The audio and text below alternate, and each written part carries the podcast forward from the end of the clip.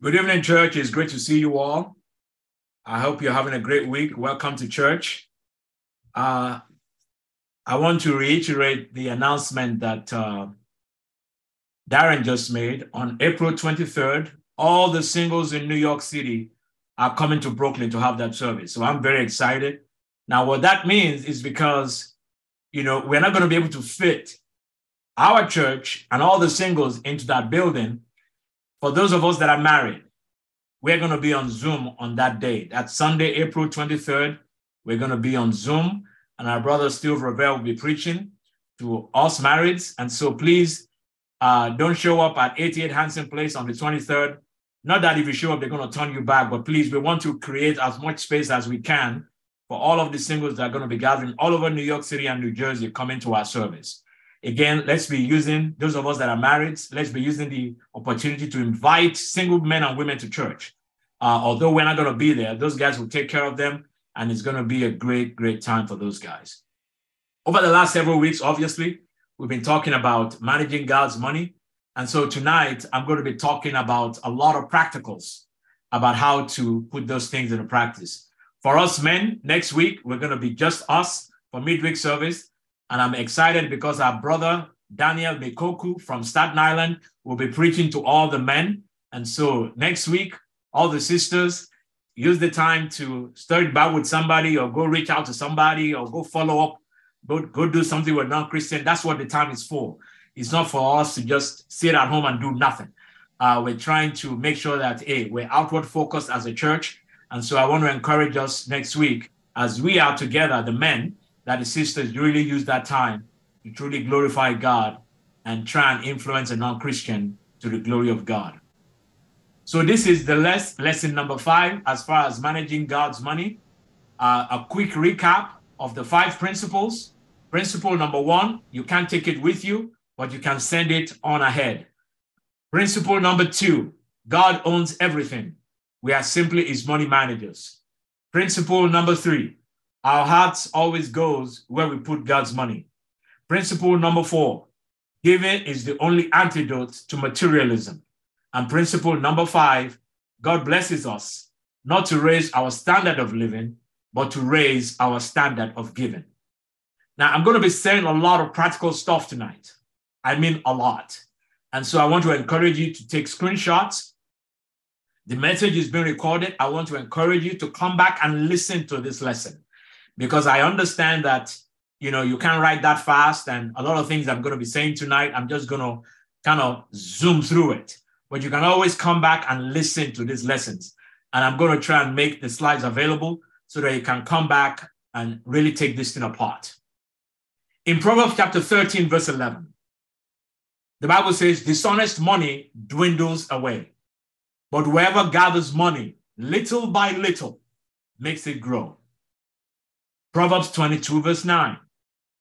A generous man will, pro- will himself be blessed, for he shares his food with the poor.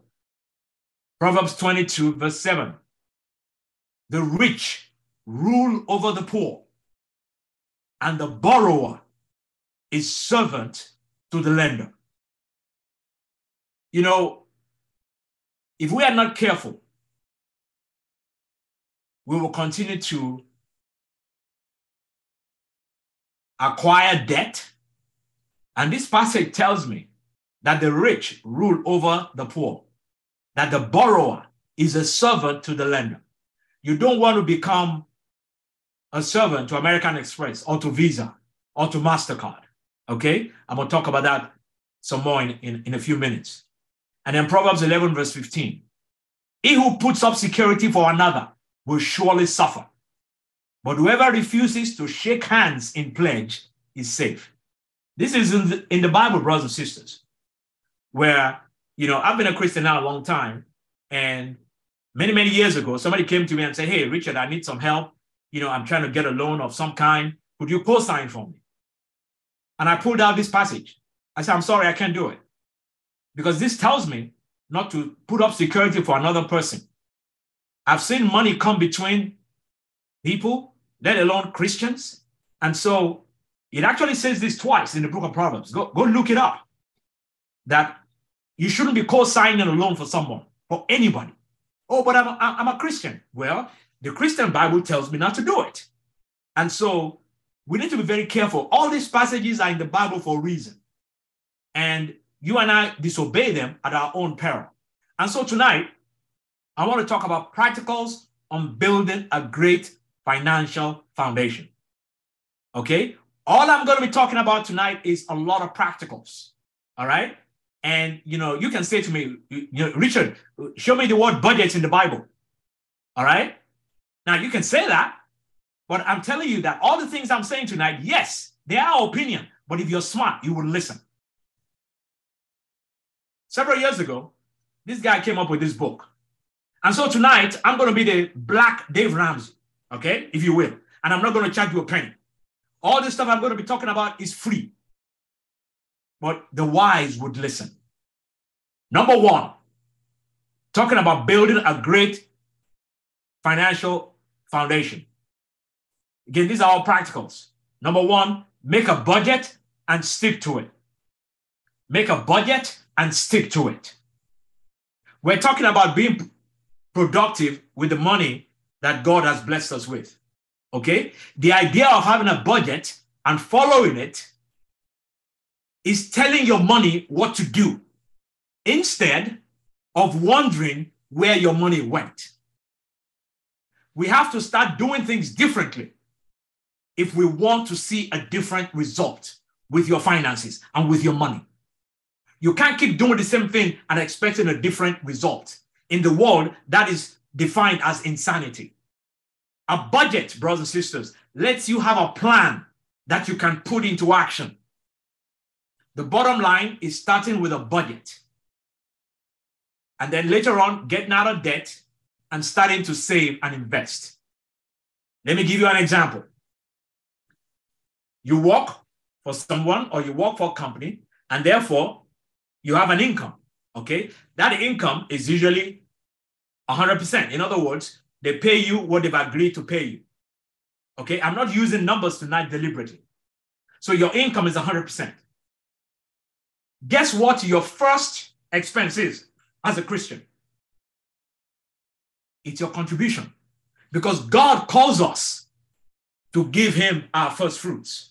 You and I will earn an income. And so our first fruits needs to go to God. That is uh, your number one expense. That is my number one expense. It's my contribution, it's my offering.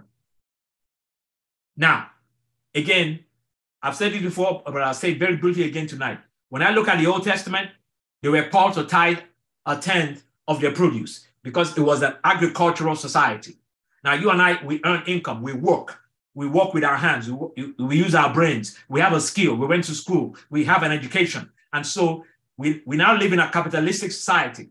And so we earn income. We need to we need to tithe that income as Christians. That's God's money. That's not mine. That's not yours. All right. And again, like I said before, the tithe is where you start. Most Christians I know give beyond that. And I want to commend you to continue to do that. Your money is not going so that some preacher can get rich and live in fancy mansions and drive a Rolls Royce. Your money is going so that people can remain in the ministry and, and, and pledge them and do the ministry. Your money is going towards paying for our facilities and, and everything we need to do as a church. That's where your contribution is going. It's not going so that some rich evangelist can get rich somewhere. If anything, most of us that are in the ministry went into the ministry and took massive pay cuts. That is the truth.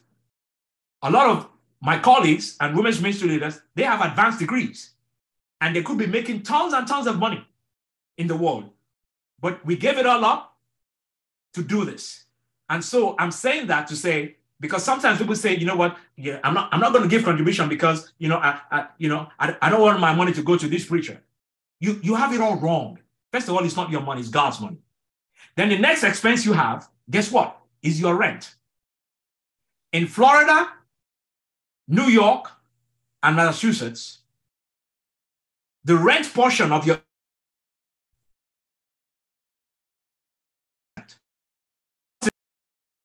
31%. So yeah, you got your contribution 10%. The next thing, the next expense that you and I have is, is 31% of our income because of where we live. That's just the way it is around here. Okay?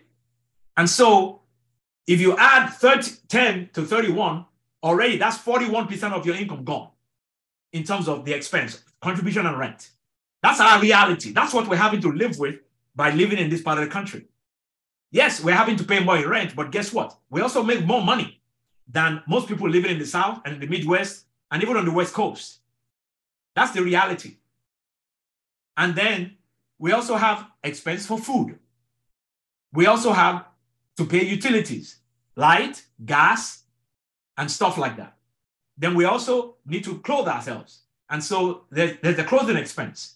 And then there's transportation in terms of putting gas in the car, or if you have a Metro card, you know, all this stuff costs money. Telephone, cable, entertainment, eating out, all these different things. But the important thing is that you have to start with a budget. You have to start with a budget because then you know where your money is going. And you've heard me say this before, and I'm going to say it again tonight. Brothers and sisters, the trick to all this is not to live according to your means, but is to live below your means. Live on less than you make. We live in a consumer driven society. The idea is buying only what you can afford. There are a lot of things in New York City that I can't afford. It's okay. It doesn't bother me. I'm not going to go and buy something I can't afford and then go into debt. That makes no sense. And so you got to live within your means. Sometimes Dave Ramsey suggests that you try something called the envelope system. The envelope system simply means, you know, when you get paid, you pay your contribution, you pay your rent, and then the rest of the money you have, you put them in different envelopes. And on one, you mark food. On another, you put utilities. On another, you put clothing. Whatever it is, you just label them. It's called the envelope system. Now, Today, because of all the technology we have, you don't have to do that. You can actually do it on your phone, where there are a lot of apps that you can download and you can create all this stuff yourself. And you can create all these headings. And every time you say, you know, you buy something, you, you put it in there. And it will help you track your expenses. It will help you see where your money is going. I said this to the young man when I taught them this class a couple of weeks ago. Never enter a grocery store without a plan. Okay? Because what it's going to do for you is going to stop a lot of impulse buying. So before I go into a grocery store, I know exactly what I want. And I go in there, I get it, and I walk out. There's discipline involved when it comes to managing money. You have to be disciplined. You just can't spend money because you see, oh, look at the sales sign. Don't do that. You got to get very disciplined, but it starts by having a budget. If you can and you're able, buy stuff in bulk. You may want to get a membership in Costco or Sam's Club or BJ's because a lot of times it's cheaper when you buy things in bulk. Again, we've had to adjust the way we, we, we buy stuff because in New York City, you know, space is paramount and everything is so tiny. And so, you know, when, when we lived in the South, you know, we'd walk into Costco and I'd buy these huge, big packs of, you know, toilet paper and, um, and uh, what do you call those things uh, that you used to wipe when you spill something? You know, we, I'll buy them in bulk. And Sarah would remind me after after moving here, like Richard, don't do that because we have no space for this stuff. And so I've had to, you know, learn how to. Yes, I can only buy a few items because there's no space to put all this stuff. But again, it, it helps to buy stuff in bulk. Bring your lunch to work. You, it's going to save you a lot of money. Leftovers are, are, are also very tasty, especially when you take it to work the next day. Don't go out every week on your job, you know, spending money to buy food. Make your make your lunch and take it with you. The same thing goes for your coffee. You know, some of us we, we love we love uh, Starbucks and Dunkin' Donuts coffee. You can make that stuff at home on your own and then take it with you. I mean, if you think about it, the the average cup of coffee for um, from Starbucks at five bucks, five dollars, and Imagine doing that three times a week. That's $15. If you multiply that by 52 weeks, brothers and sisters, that is $780 that you're spending on coffee in a year. Why don't you make your coffee from home and take it with you and save that money and use it so that your kids can go to camp? But it starts with making a budget.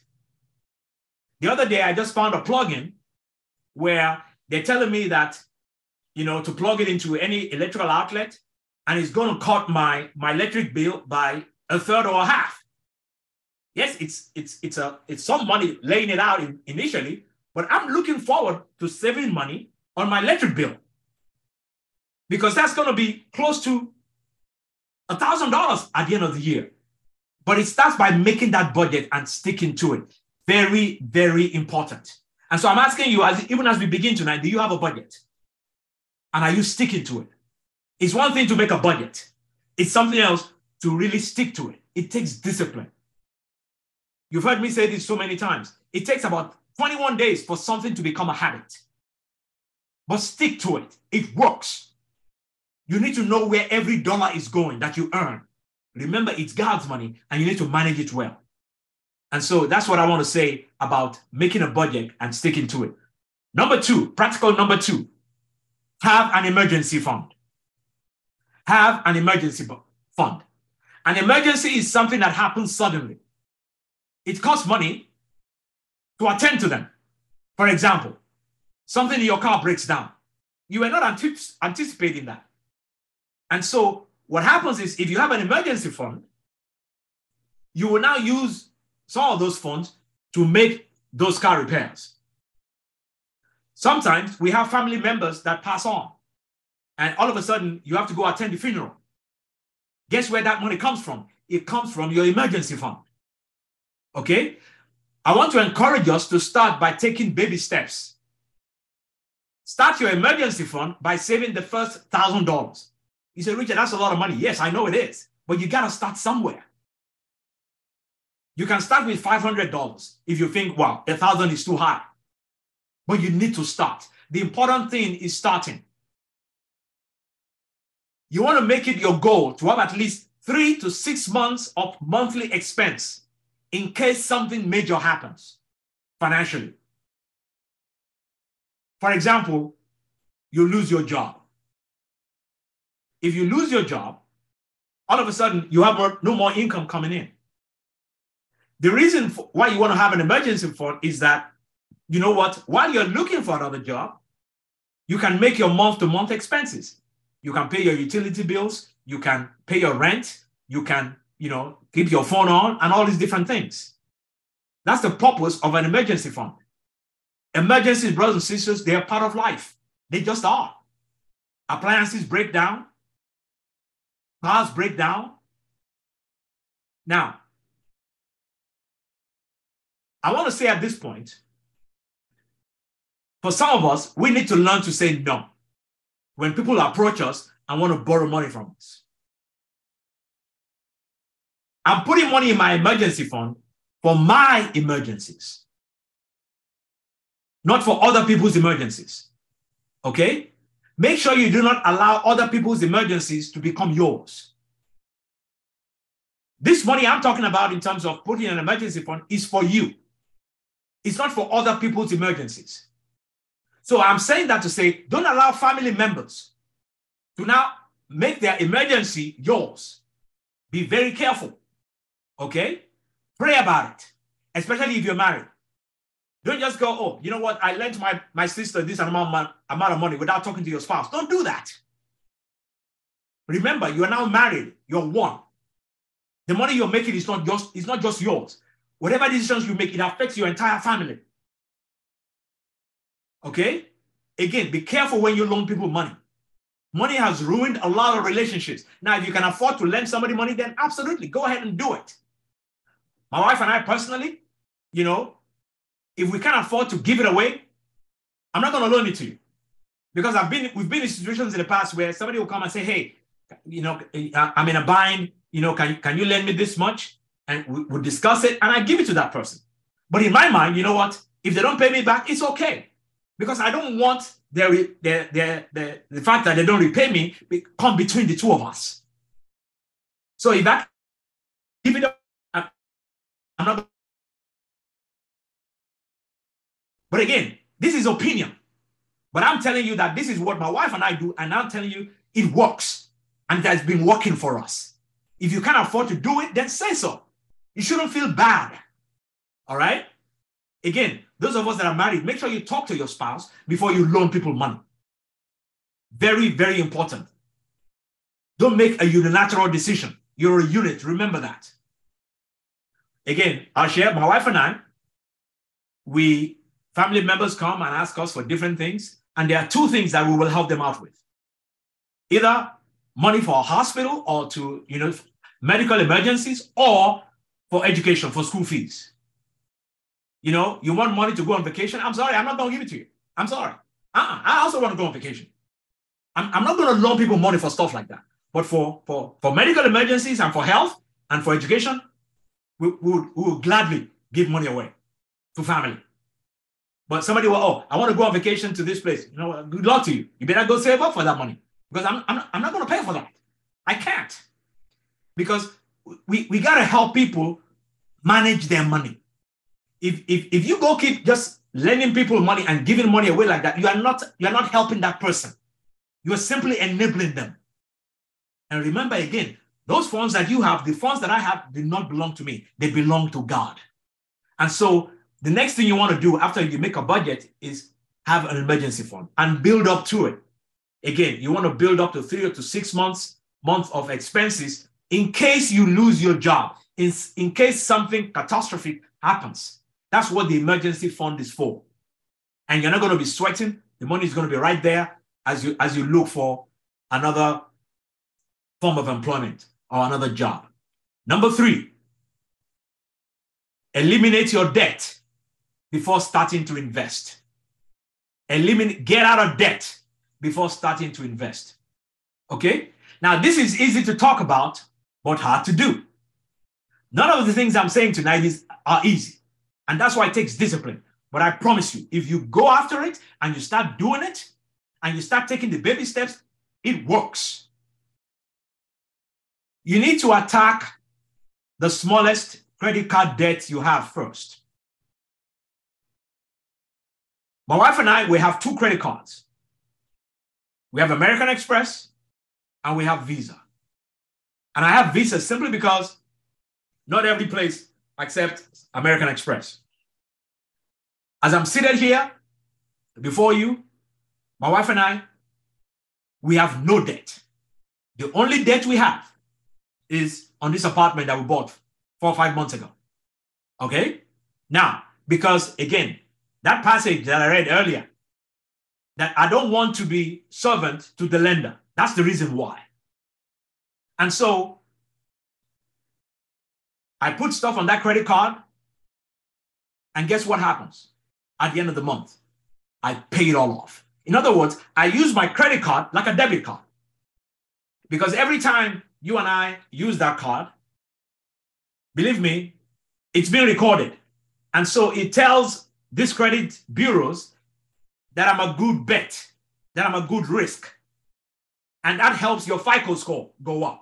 You say, what's a FICO score? A FICO score is what lenders look at when they want to loan you money, whether to buy a house or to get a car or to or to or to make pur- big purchases. They're going to look at your FICO score. And so when you have a habit of paying off the, the balances on your credit card, guess what? Your, your, your FICO score keeps going higher and higher and higher. And so you want to eliminate the debt that you have. And so I, I suggest you start with the smallest one because once you do that, psychologically, you know, you're like, man, I eliminated, I eliminated that. And then you attack the next, the next one. Some of us are in debt as you're listening to me. Okay? The important thing is to get rid of that debt and to, and to stop buying things on credit. I've said it before and I'll say it again. When I don't have money for something, I don't buy it. I pay cash for everything. Down to I, I need to replace my phone.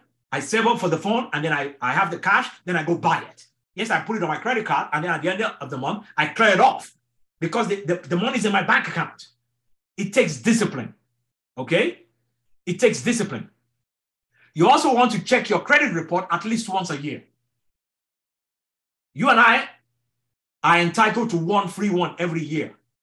Okay? Check it out.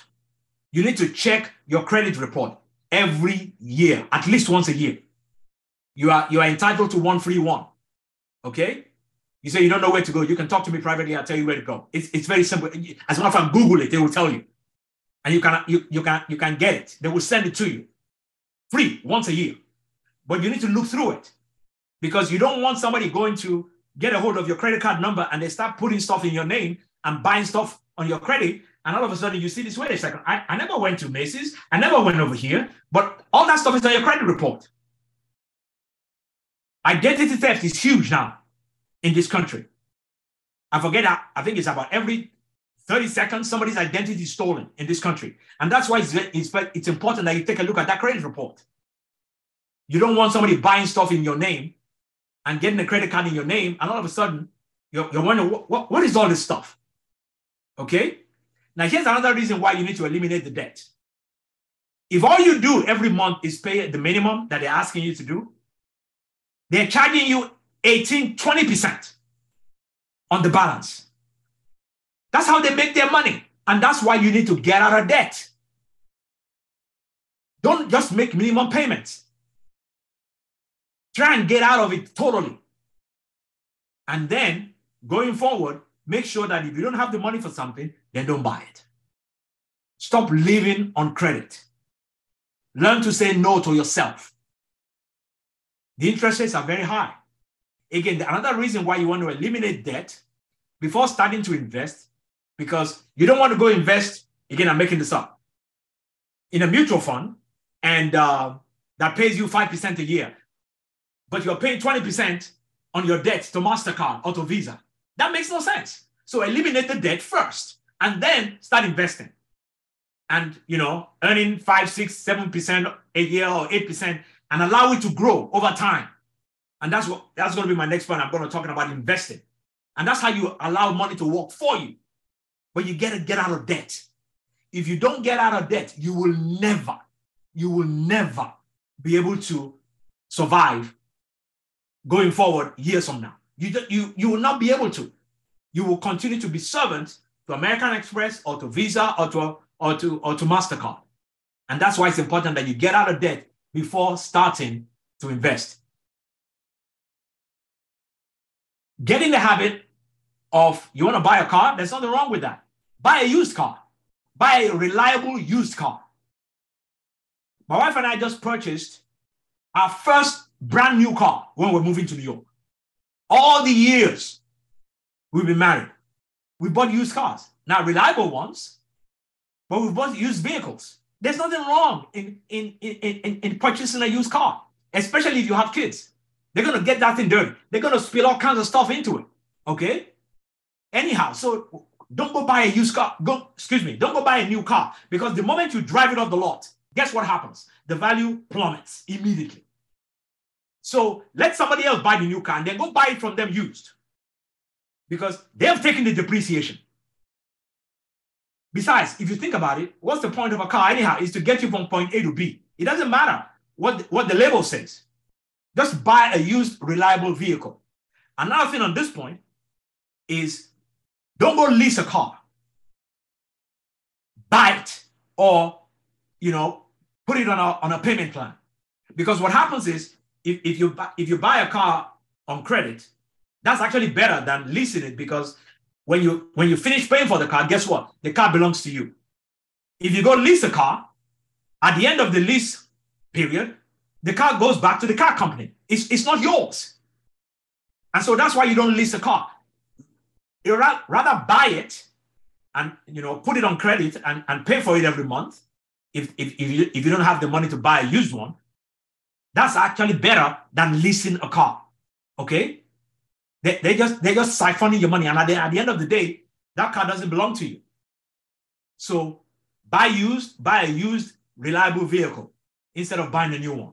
Number four, start investing and build wealth. Once you are free of debt, you need to start investing. Now, brothers and sisters, investing involves risk. Not every investment will make you money. That's just the nature of capitalism. Okay? Going to the racetrack and betting or going on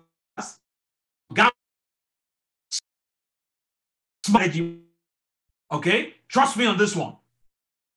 This is why when you when you start to invest, you need to diversify your portfolio. In other words, you don't put all your eggs in one basket. You don't put all your money in one place. You don't put all your money in one stock. Most financial advisors will advise you to invest at least 15% of your income every month. 15% of your income every month. I, as a Christian, say 20%. Okay, the world is telling me 15%. I'm going to go higher because I want to do better. Open an investment account. You can do it online. I think that's one of the things I love about the internet. Years ago, when I was going to school, you had to go physically walk into a financial advisor's office to do to get this done. You can do this yourself online. Fidelity.com, Vanguard.com, eTrade.com, Charles Schwab. I mean, there's so many. Just get in there and open an account. Some of them you can open an account with as less as, as of $100, but you've got to start somewhere. And you go in, you put in all your particulars, you, they will ask you to set up an account and put in your name, and uh, they will ask you for a social security number. Those are one of the few places where I would give my social out. Okay. And um, they will ask you for your email, all these different things. They would ask you to link it to a bank account or savings account so that the money can just go out easily every month. But you can start this stuff off even tonight, even before Sunday. But you need to diversify your account. You know, a lot of these guys, everything is all it's all done, it's all there for you. Where diversification, you open up like say a mutual fund.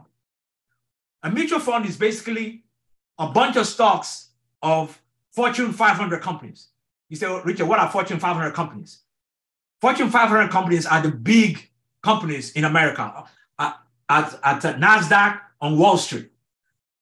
Companies like Apple, companies like Procter & Gamble, companies like Johnson & Johnson, uh, companies like General Electric. Okay, these are huge companies. And so when you buy a mutual fund, for instance, it would have a bunch of those stocks, a little bit of them from all these different companies. Okay? And that's what you want to do. You don't want to put all your monies in just technology because what happens when technology goes down, your money goes down. And so you want to put your monies in a little bit in General Electric, a little bit in Apple, a little bit in Exxon Mobil, a little bit in Procter and Gamble. You see, you see what's going on here? This is how these people make their money. But they're not going to teach you and I this. And that's why I'm teaching us this tonight. Okay? And so you open that investment account and, uh, and, and you start putting money in there slowly every month.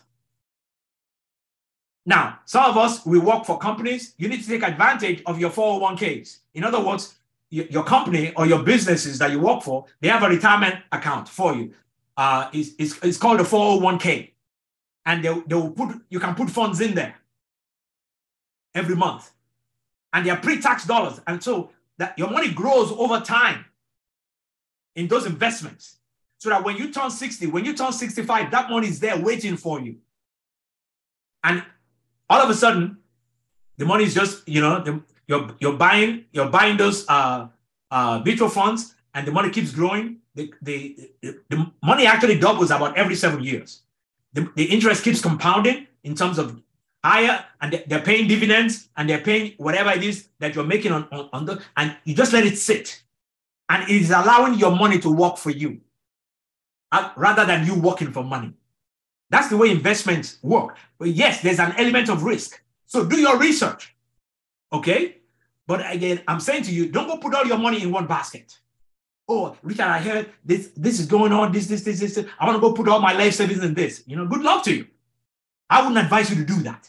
I'd advise you to diversify because the scripture is true. If you gather money little by little, it is going to grow. And so you want to get in the habit of just, again, putting the money away little by little. And then compound interest will start working for you. Okay, let me give you an example.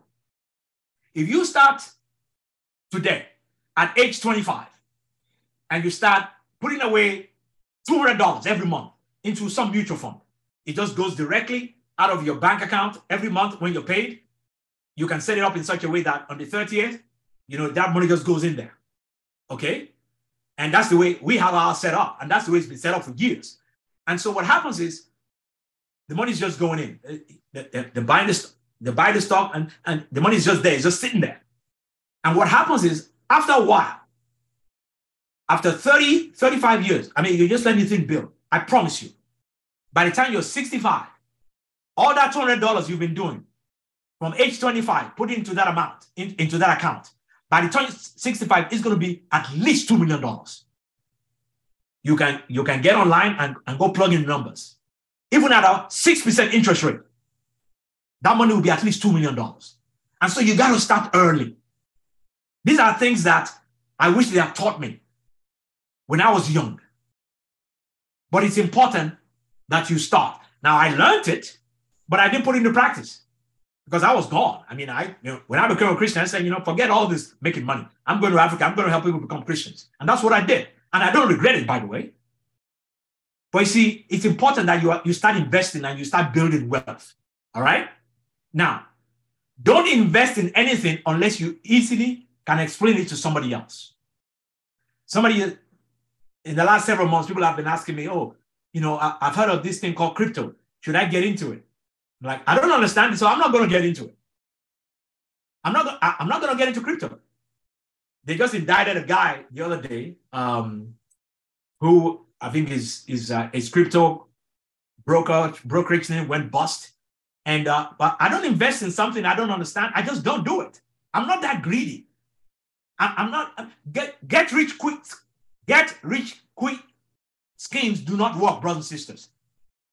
Let me say that again. Get rich quick schemes do not work. So be very, very careful. Okay? Be careful. Let's go back to the budget. Your income is 100%.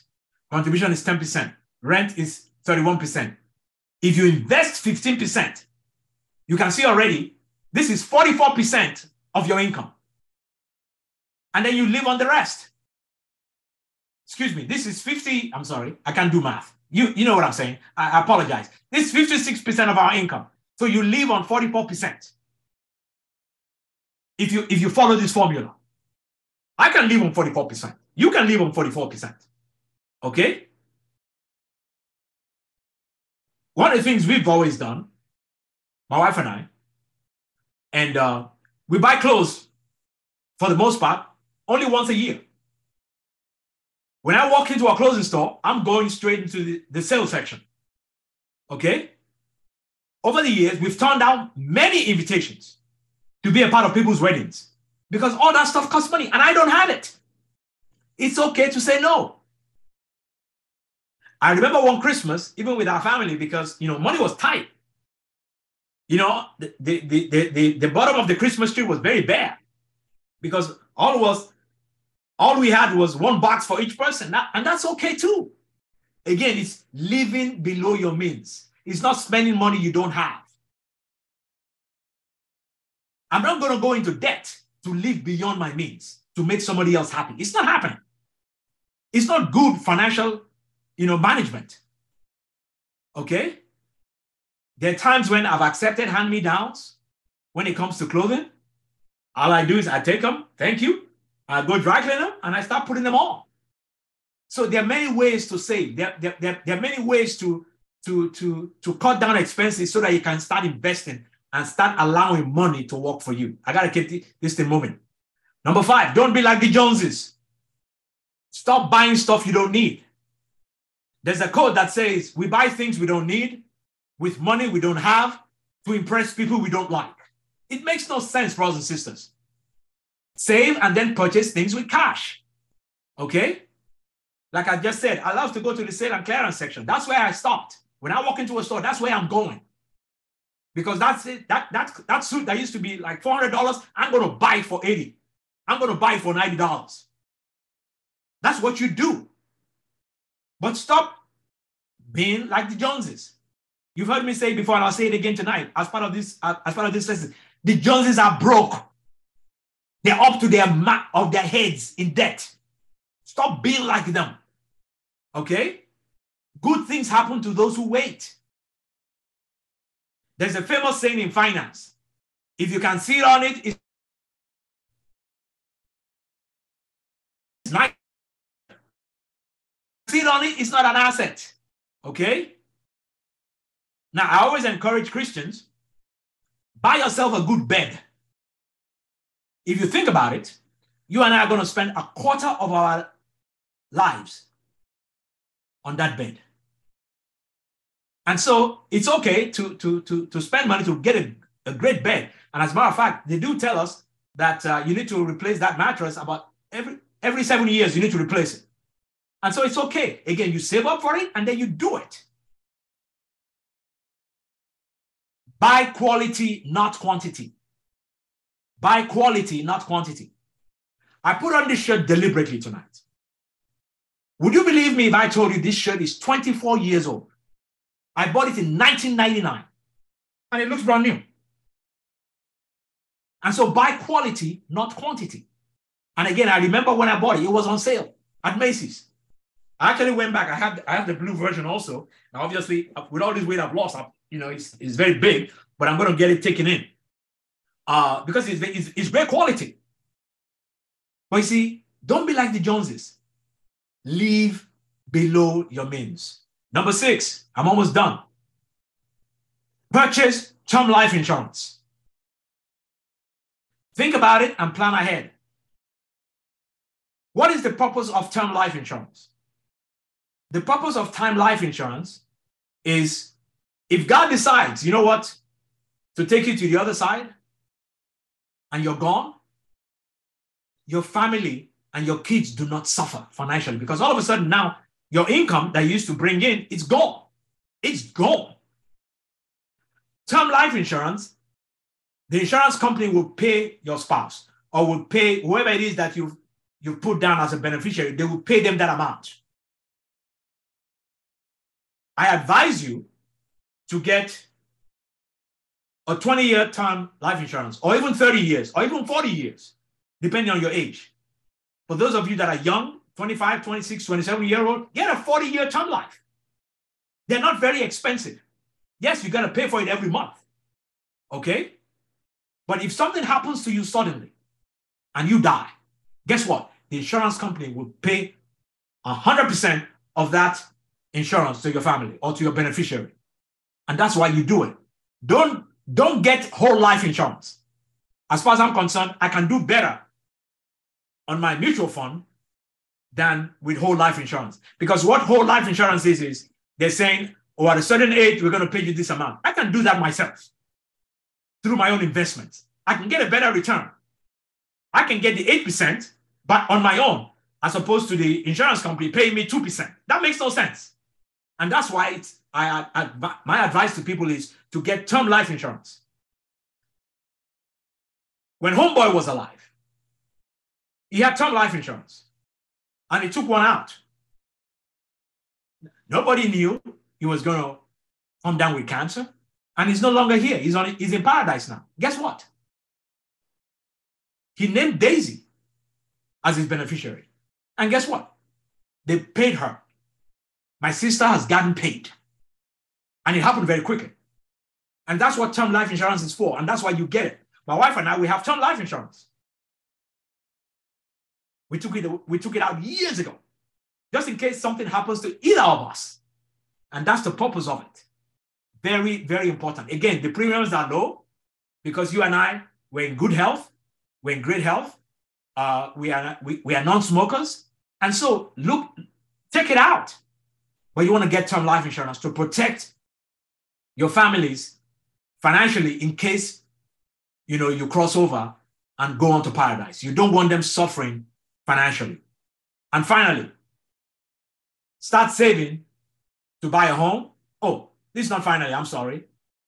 This is number seven. I have an eighth point. Number seven, start saving to buy a home or an apartment. Brothers and sisters, real estate is a great investment. Homes always appreciate in value, especially in a place like New York, because there's no more space. And that's why you realize we're always building upward because there's no more land. And that's why we build upward. The same thing goes for New York, uh, not only New York, but places like Hong Kong and Tokyo. That's why you see all these high rise buildings because there's, there's very limited space, there's very limited land. But the great thing about getting a place in New York is because it's going to appreciate in value always. Especially New York City. Okay? Homes always appreciate. So think about home ownership as an investment. Now, the cool thing about also home ownership is after you've lived in it for two years as your primary residence, you can sell it. And guess what?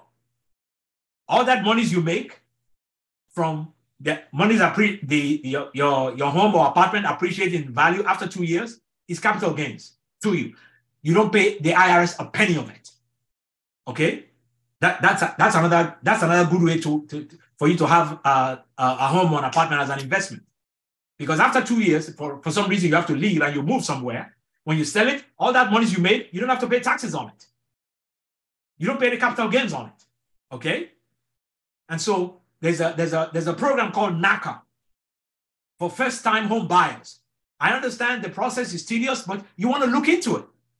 I know several members of our church who have gone through it and now they have a home. So you want to look into something like NACA. I remember when we started saying, hey, we want to buy a house or we want to find a place over here, somebody mentioned NACA. And then I found out it's only for first time home buyers. I was like, sorry, I don't qualify. And so, you know, we, we didn't go through the program. All right. But you, you can go through it. You, you, want, you want to purchase an apartment or house with at least 3% down. When I say 3%, you, you got to save up for that money. Because, you know, back in the 2000s, we've all heard about the sub subprime mortgage fiasco, where people were being loaned money to buy homes with no money down. And when that thing went bust, guess what? A lot of people lost their homes. Okay, so don't, don't, fall for such things. When we came back into this country in 2004, I remember somebody saying, Oh, we you, you can buy a house right away. I said, No, I'm not going to do that. I said, How am I going to buy a house without no money down? Oh, the, the, the banks will loan you money. Even then, I smelled a rat. That what, what is going on here? And so don't do that. You want to put some money down. If you can, you want to save up at least 20%.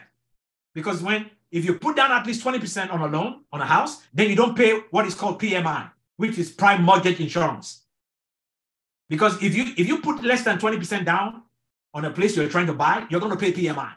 And that what is PMI? PMI is in, in case you default, then the insurance company is going to pay the bank because of your default. That's all it is.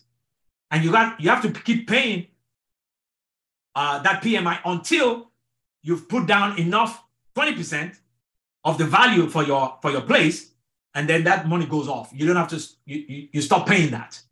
But get financial advice. All this stuff I'm saying is it's it's it's it's everywhere. But look into it. You also need to save up the closing costs. You know, I was in shock when we bought this place where, you know, I paid 100% of the closing costs. In most parts of the country, you negotiate that, where maybe the seller pays half and then you pay half. In New York City, I was like, I'm paying all the closing costs. Like, wow, things are different around here. But you got to save up for that. Okay. Again, remember that you're investing in yourself in real estate. The same thing goes for if you decide to go go get a master's, that's also a good investment. You are investing in yourself. Let's say you want to go get a master's or you want to get a PhD or whatever, that's okay too. You're investing in yourself, you're improving your skills, or you want to go get some kind of certification, that's okay. You're investing in yourself, you're investing in real estate, that, those are good investments. All right. Now, let me give you an example. You know how it is when, as parents, some of us be like, man, my kids turn 18 and uh, they live in the house. And again, they do come back because even when they go off to college, they do come back. If, for example, when your kid turns 18, yes, they have they have that room at home. You start charging them rent for that room they are occupying at at 18. Let's say I'm again I'm making numbers up. I'm making this easy. $250 every month.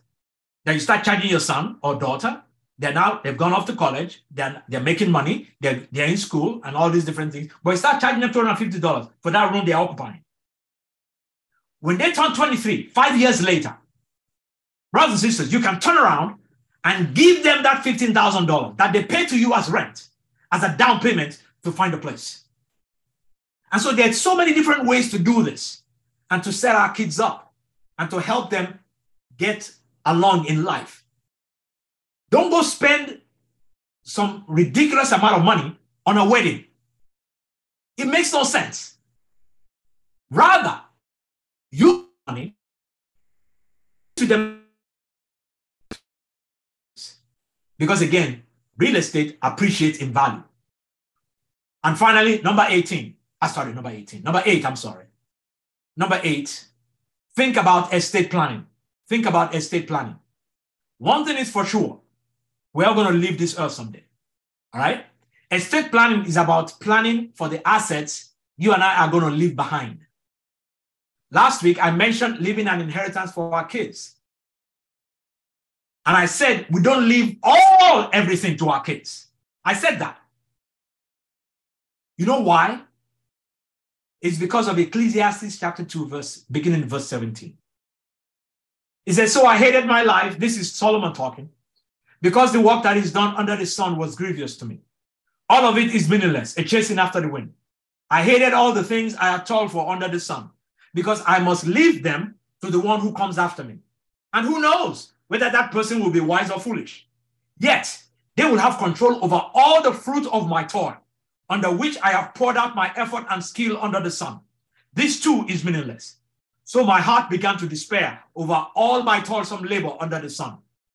For a person may labor with wisdom, knowledge, and skill, and then they must leave all they own to another who has not toiled for it. This too is meaningless and a great misfortune. What do people get for all the toil and anxious striving for which they labor under the sun?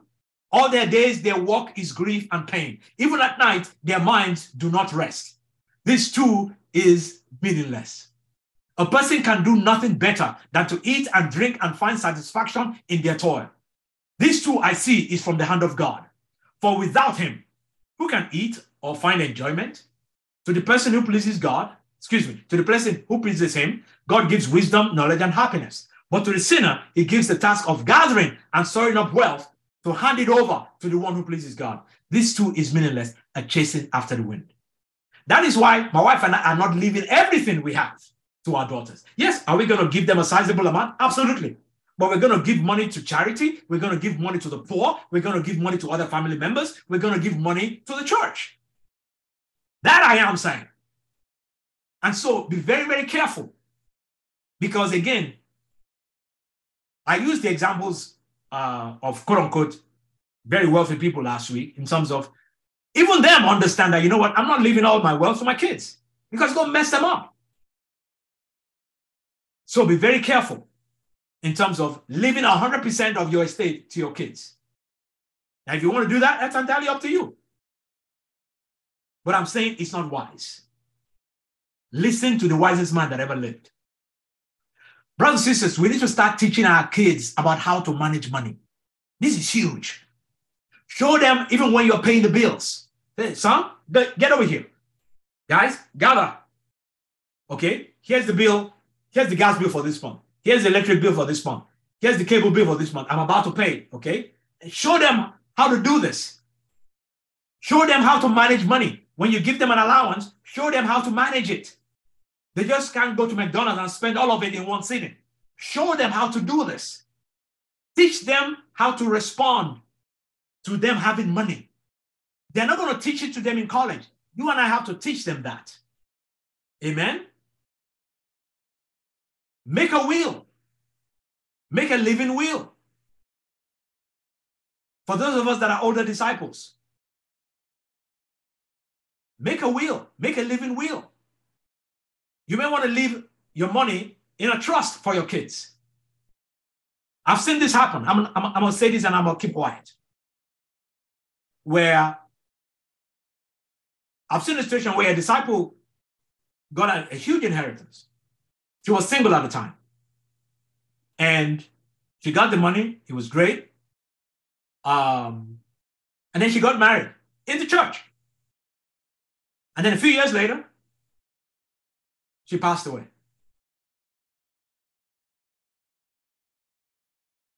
Brothers and sisters, I'm not making this up.